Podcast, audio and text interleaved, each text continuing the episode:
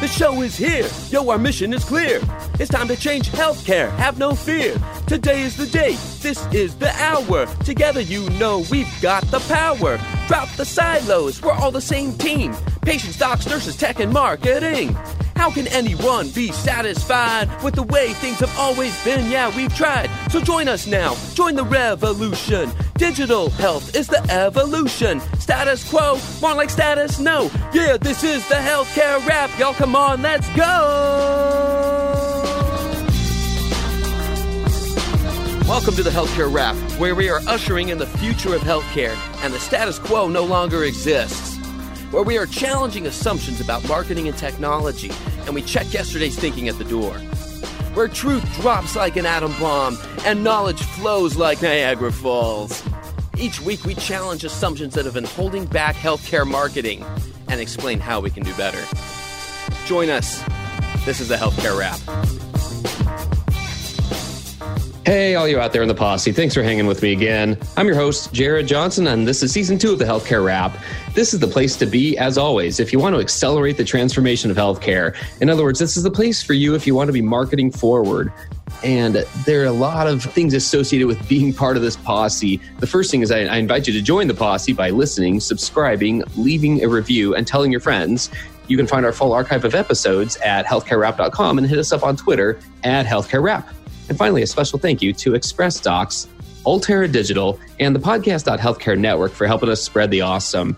So this week, speaking of awesome, I've got Chris Hemphill. Again, he's one of the maybe the second ever guest I've had on more than once on the program. So Chris is the director of client AI and ops at Symphony RM.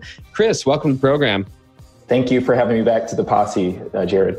yes, I just wanted you to be aware it's an exclusive club. You know, there only uh, there are very few who have made it there so far. So it, it is a thrill for us to have you back on, and there are a lot of reasons to do that. One of those we will get into is something you recently posted on LinkedIn that has to do with data. But I'll give you a chance again for those who who are kind of newer to the program. Let's give them a chance to get to know you a little bit better. Tell us a little bit about yourself and kind of where you are and what you're all about. All right. Well, uh, my background uh, really starts like uh, my, my what I studied in college was marketing, and over time I uh, started working in a healthcare IT analytics company in a uh, sales capacity. So it was very focused on driving business growth for a company that offered uh, healthcare IT analytics services but over time went into more of an operational capacity and uh, that involved kind of re- reuniting a, an old flame an old love affair that i had with economics during college. So it, started becoming a question of what types of calls to make what types of strategies should we be embarking on to to grow this business? And that hinged heavily on analytics. So that led me deeper and deeper down an analytics path it became a, a, matter of developing things like predictive models to understand based on characteristics of hospitals and based on characteristics of conversations what's the probability of, uh, of moving forward and doing business with these organizations.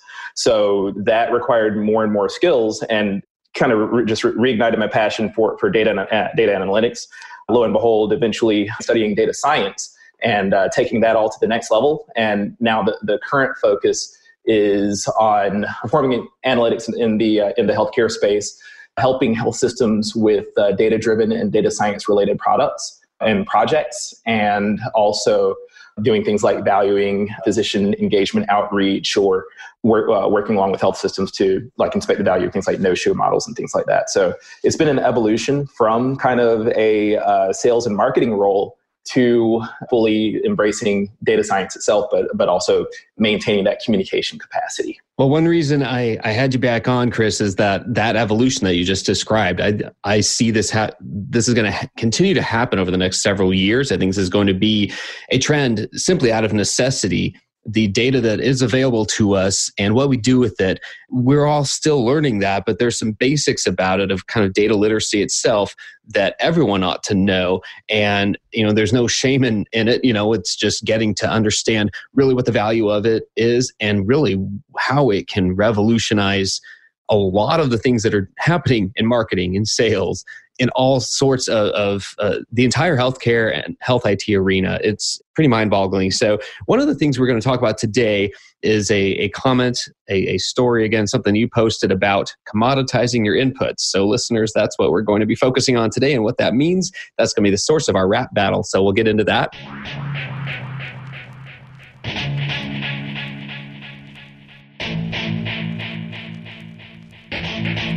Rap battle. Rap Battle is where we challenge the status quo of what's happening in healthcare. It usually has to do with marketing, with tech, with communications. And today is a really interesting discussion, in my opinion. It's, it's this whole concept. So, this is a phrase that was kind of coined to you commoditize your inputs. So, I'm going to turn it over to you. Tell me where that came from and kind of what, when you posted about it, what was on your mind? So, commoditize your in- inputs. I was looking at all of the open source stuff, all the free stuff out there that uh, Google, Facebook, all the all these all these big tech companies are putting out so much free stuff that people can use to help grow their businesses and become extremely successful. Things like Google Analytics, things like uh, TensorFlow, which is a uh, machine learning platform for developing uh, neural networks and artificial intelligence applications. There's Facebook's version of that is PyTorch. There, there's just so much that these companies are putting out for free. And I was actually speaking with a buddy of mine who works at Google, and I was like, why is there so much? Uh, why is there so much available for free? And uh, he, he said that the, their whole idea is that they're banking on your success. Like the more information that you're sharing to the web, the more successful that you are at getting information out there, getting your apps out there, getting your getting your ideas out there, the more data that they have to uh, index. So what they're doing, they, they realize that the availability of data, having data that needs to be indexed, that's their input. And they've decided to make that resource as cheap as possible. They want as many people using free plat- uh, free tools to build websites, understand how to better build their website, and glean analytics from that because that's more of a web for them to index. So that got me thinking about an input that exists in, in the healthcare space, which is healthcare literacy.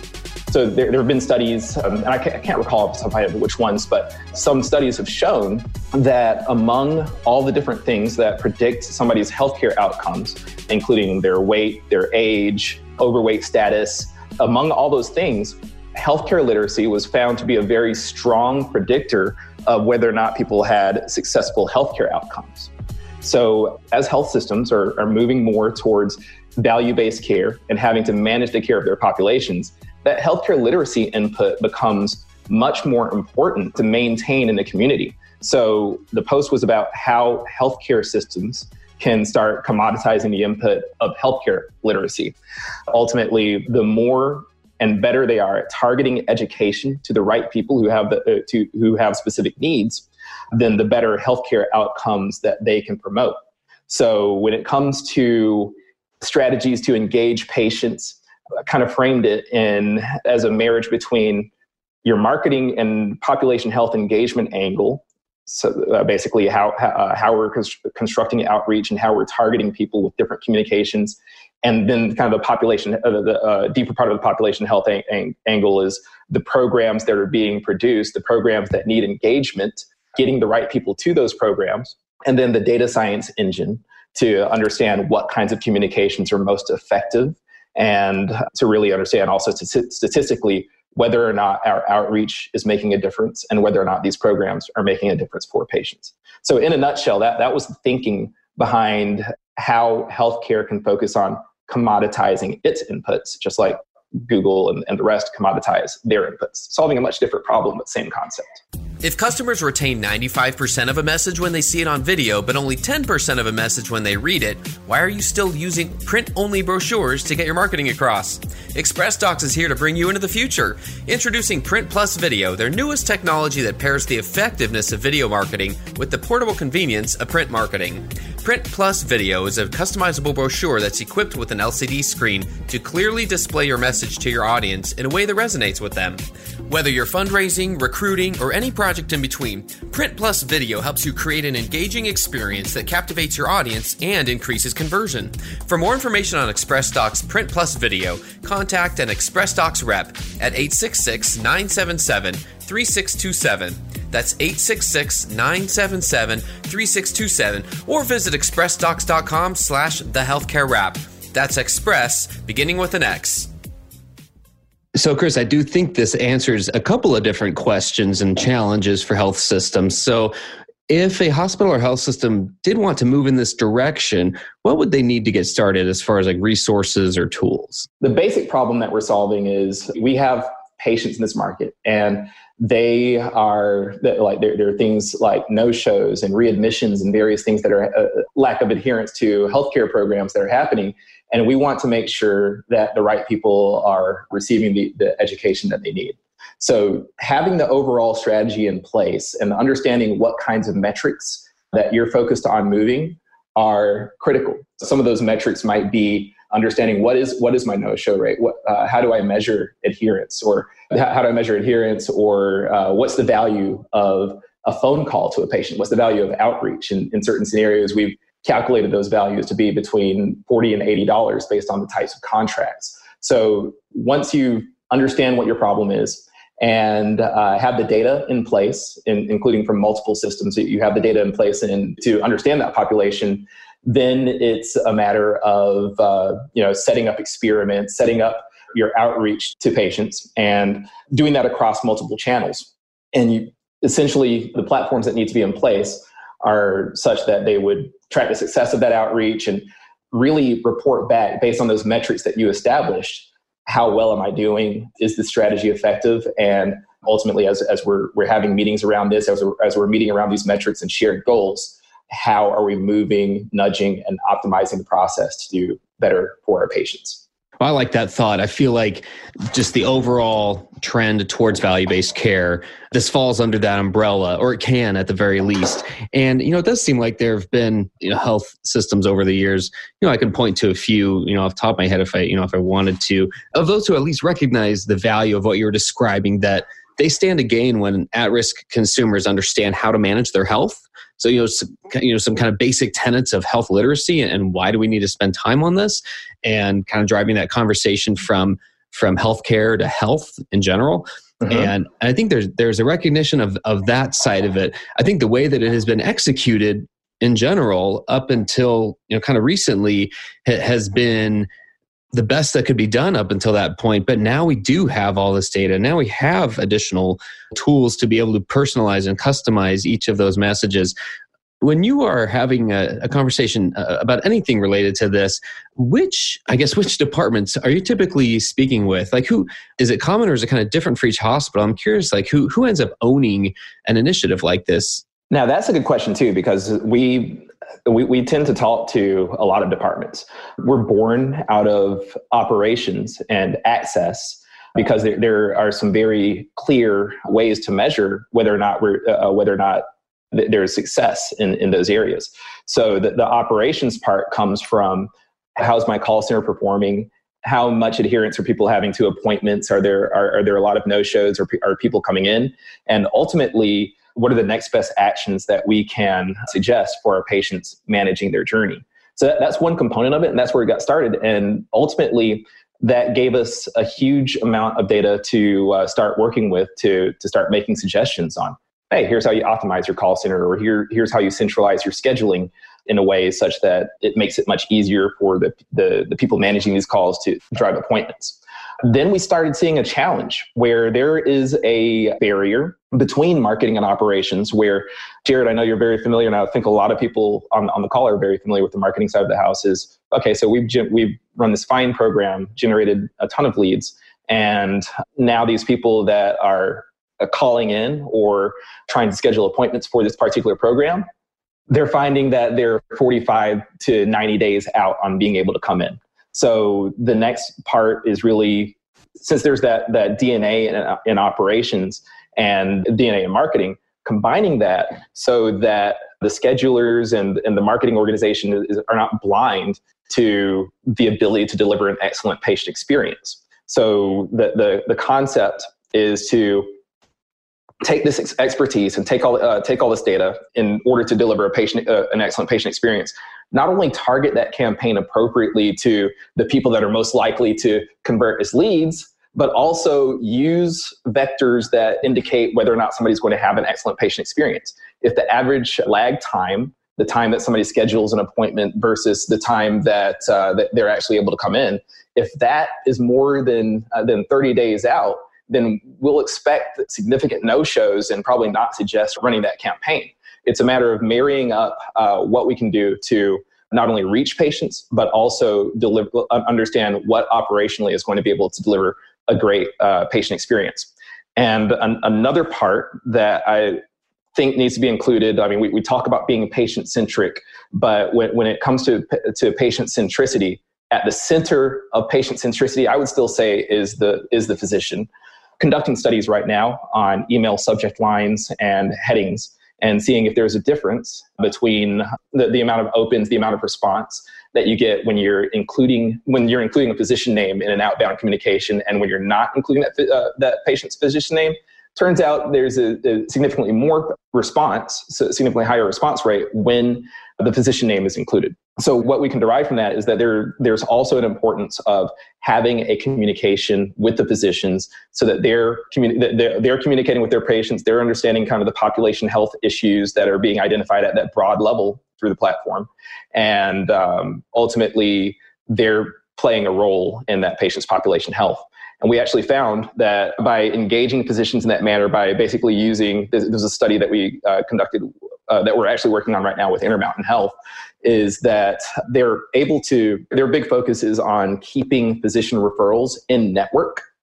Because uh, w- when referrals go out of network, if, if physicians are referring to uh, various facilities that are out of network, then the end result is more unnecessary tests, more unnecessary procedures, more unnecessary cost to the health system and cost to the uh, patient's time and well-being.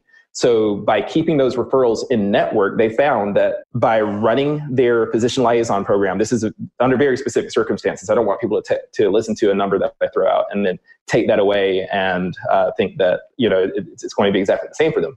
But ultimately, by engaging this sound physician uh, physician engagement strategy, we found that they were able to like each meeting would on average be associated with 45 referrals staying w- within the healthcare system, staying within network.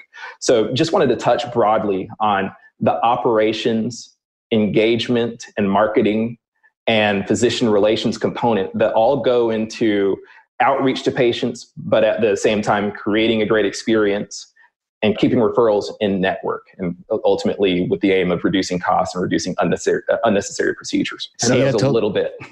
See, yeah, I told you there there's a lot to it and there's so much potential to to just take this as the core and and run with it in so many different directions.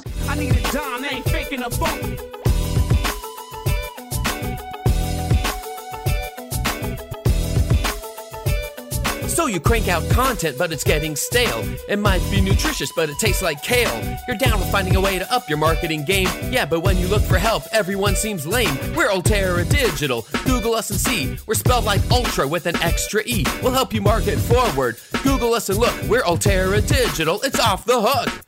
Hey guys, this is Jared. Ultera Digital is just another name for our consulting team that helps you when your content, your strategy, or your brand is getting stale.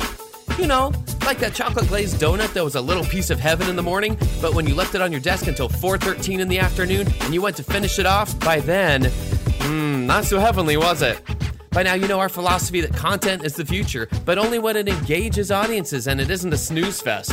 And you've heard how we roll. The Healthcare Rap, what you're listening to right now, is Exhibit A. We don't do boring. So if your content, your special event, or your strategy is getting stale, let us help you give it that spark, that rhythm, that new life you're looking for. Ultera Digital, marketing forward. Okay, now back to the podcast, right? Because it's pretty legit. Any tips for uh, for anyone involved to to gain buy-in internally for this type of program, whether it's for the source, you know, the data source itself, for a CRM, for a team, or to you know to bring on a vendor uh, to help with this this kind of thing? Any any tips for for kind of building that business case? Oh yeah, oh yeah. This one comes from the heart, by the way, because. Um, a lot of times when when we're working on projects like and i'm saying we as in just in general me you like we're, we're doing things we're working on projects and we think that we're creating value. We think we're doing we're, we think we're doing awesome but that success is ignored by other people. That's because we didn't start from the same premise. There wasn't that initial like like you might I, might have been working on some great project or some great material or some great copy or something like that but if we're not unified on the same purpose if we're not measuring ourselves in in the same way if, if, if we're not on the same like if i'm measuring in inches and you're measuring in centimeters then you're not going to see the same value so the, the, the absolute most important step is for across departments for there to be shared metrics, shared goalposts, shared ways of understanding and eh, understanding and measuring success. So where I'm seeing the most success, because I mean I've, been rattling off a ton of departments. That you have one scenario where each of those departments, physician outreach team and the marketing team, population health and IT and all that, they, they have, there's various CRMs and marketing automation systems or communication systems in play. And you know that's a lot of uh, people running around just com- com- completely confused. Like it, it's, it's really hard to operate that way. The success factor needs to come from leaders who are willing to uh, break down departmental barriers. And i know it's a, it's a hard task to reach out to all of those departments at the same time. I mean that, that, that, that's probably completely overwhelming to anybody listening to it. But if you can find a partnership kind of a data partnership where one department and another are, are sharing teams or sharing metrics or, or, or, working on a project together, I think that's a good seed for the shared metrics that, that need to be in place for everybody to use this, uh, use a common platform, common language, and common goals. Oh, good stuff. I'm glad you brought it that way because I feel like there's so much to be done there. And that's, we're getting more people to the point of recognizing yep this is the future like this is where we need to develop some competency here we need to develop we, we need to we need to build that business case uh, but where do i start so so appreciate that and that kind of wraps up our rap battle now we're going to move into keeping it real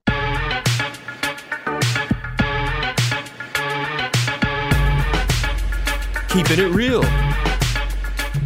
Keeping it real is where we just kind of broaden our horizons as marketers and recognize that with all that we have going on, we actually have the potential to impact healthcare itself, not just the marketing and promotions of it. And so that was my question to you, Chris, is what's one thing marketers can do better to improve healthcare itself? This is a major one. This is this is a, a really important point for me for what marketers can do better because like it, it's it's kind of been the passion of my career. But that the, the one thing I would say is to improve data literacy. Data literacy doesn't mean that you're doesn't necessarily mean that you're a, a data scientist out there predicting uh, uh, developing predictive models to to identify all these trends and traits within healthcare and and the clusters and things like that what it really means is understanding things like uh, the right questions to ask about a data set how to evaluate an ai platform how to ask about things like uh, type 1 type 2 and uh, type 3 error basically you know, uh, getting getting a basic understanding of the biases that people bring to the table when uh, constructing and collecting data, and ultimately what these AI models that, that people are talking about, what the implications are for the patient. We've seen recent headlines where where essentially basically where models not intentionally it's not like uh, anybody set out to, to develop racist, racist algorithms i don't i don't know to be klansman data scientists or anything like that but ultimately, what we've found is that some algorithms have inherent biases against black people in healthcare. And that's just because the, the, the way that they were formed, the, the question that it was answering was uh, how uh, was basically the, the what somebody's expected, what a person's expected cost and care was going to be over time. But because of differences in the way that uh, Black people utilize care, it was significantly underreporting the risk and the amount of illness that, that, that Black patients had. If leaders are asking the right questions about their data, if they're asking the right questions about what models, about how models perform, and really getting the confidence to ask questions like that, to ask ethically related questions and uh, like asking the tough questions, getting that like getting that confidence comes from having some baseline data, uh, data literacy. So the, the second part to that is okay. So this guy's really passionate about data literacy. Well, okay, whatever. You don't need a PhD to be data literate. You aren't born with it. As humans, we're not born with data literacy and we're, we're not born understanding probability and things like that. All of that stuff, everybody who's great out there had to learn it in some way. And fortunately, there's a, there are so many people in the data science community who have a passion about spreading the understanding of data and, and spreading the understanding of ethical approaches to data. So I think a takeaway that somebody that that, that somebody, a listener could use is I actually just posted it on LinkedIn. If you Google AI strategies for business leaders by Cassie Kozyrkov, she's the chief decision intelligence officer at Google. She just puts out tons of content that is uh, related to. It's not about how to construct certain algorithms and how to uh, be a data scientist or anything like that. It's really leadership and strategy oriented content that anybody, like people of any kind of math, it's not mathy, is what I'm trying to say. There's, there's not a lot of math in it. It just teaches you the basics about how to evaluate the strategies and how to suss out the, uh, the BS from the real stuff when you're talking about data. So I think that that's a, a great way to start and uh, there's uh, other ways that like if you want to get delve more into things like case studies and, and understanding what a lot of other organizations did bernard marr put out a great book called data strategy. I think i might have suggested it on the last episode but uh, you know a second time's a charm. Yeah and leave it to you to uh, endorse data literacy and then give us a starting point. So way to go man. Like that's a uh, appreciate that. You know the whole goal here is to get people taking a step down that direction down that path and realizing that, that you don't like you said some of it is less mathy. I love that. I love to think of it that way. So uh, thanks so much for your time and your perspective chris. Uh, what's the best way for listeners to reach you if they want to get a hold of you? Okay so two ways the, the uh, linkedin. I share a lot on LinkedIn, and my uh, that's Chris Hemphill on LinkedIn, and I'm a slightly snarkier on Twitter. So if you want the kind of the same stuff but with a little snark into it, Luke Trail Runner on Twitter. Thanks again, Chris. Uh, thanks for joining us this week. And listeners, thank you for tuning in. Don't forget to join the posse. Listen, subscribe, leave a review, and tell your friends. Healthcare Rap is an Ultera Digital production and a member of the Podcast.Healthcare Network. So, on behalf of Chris and myself, keep marketing forward. Thanks, and that's a wrap.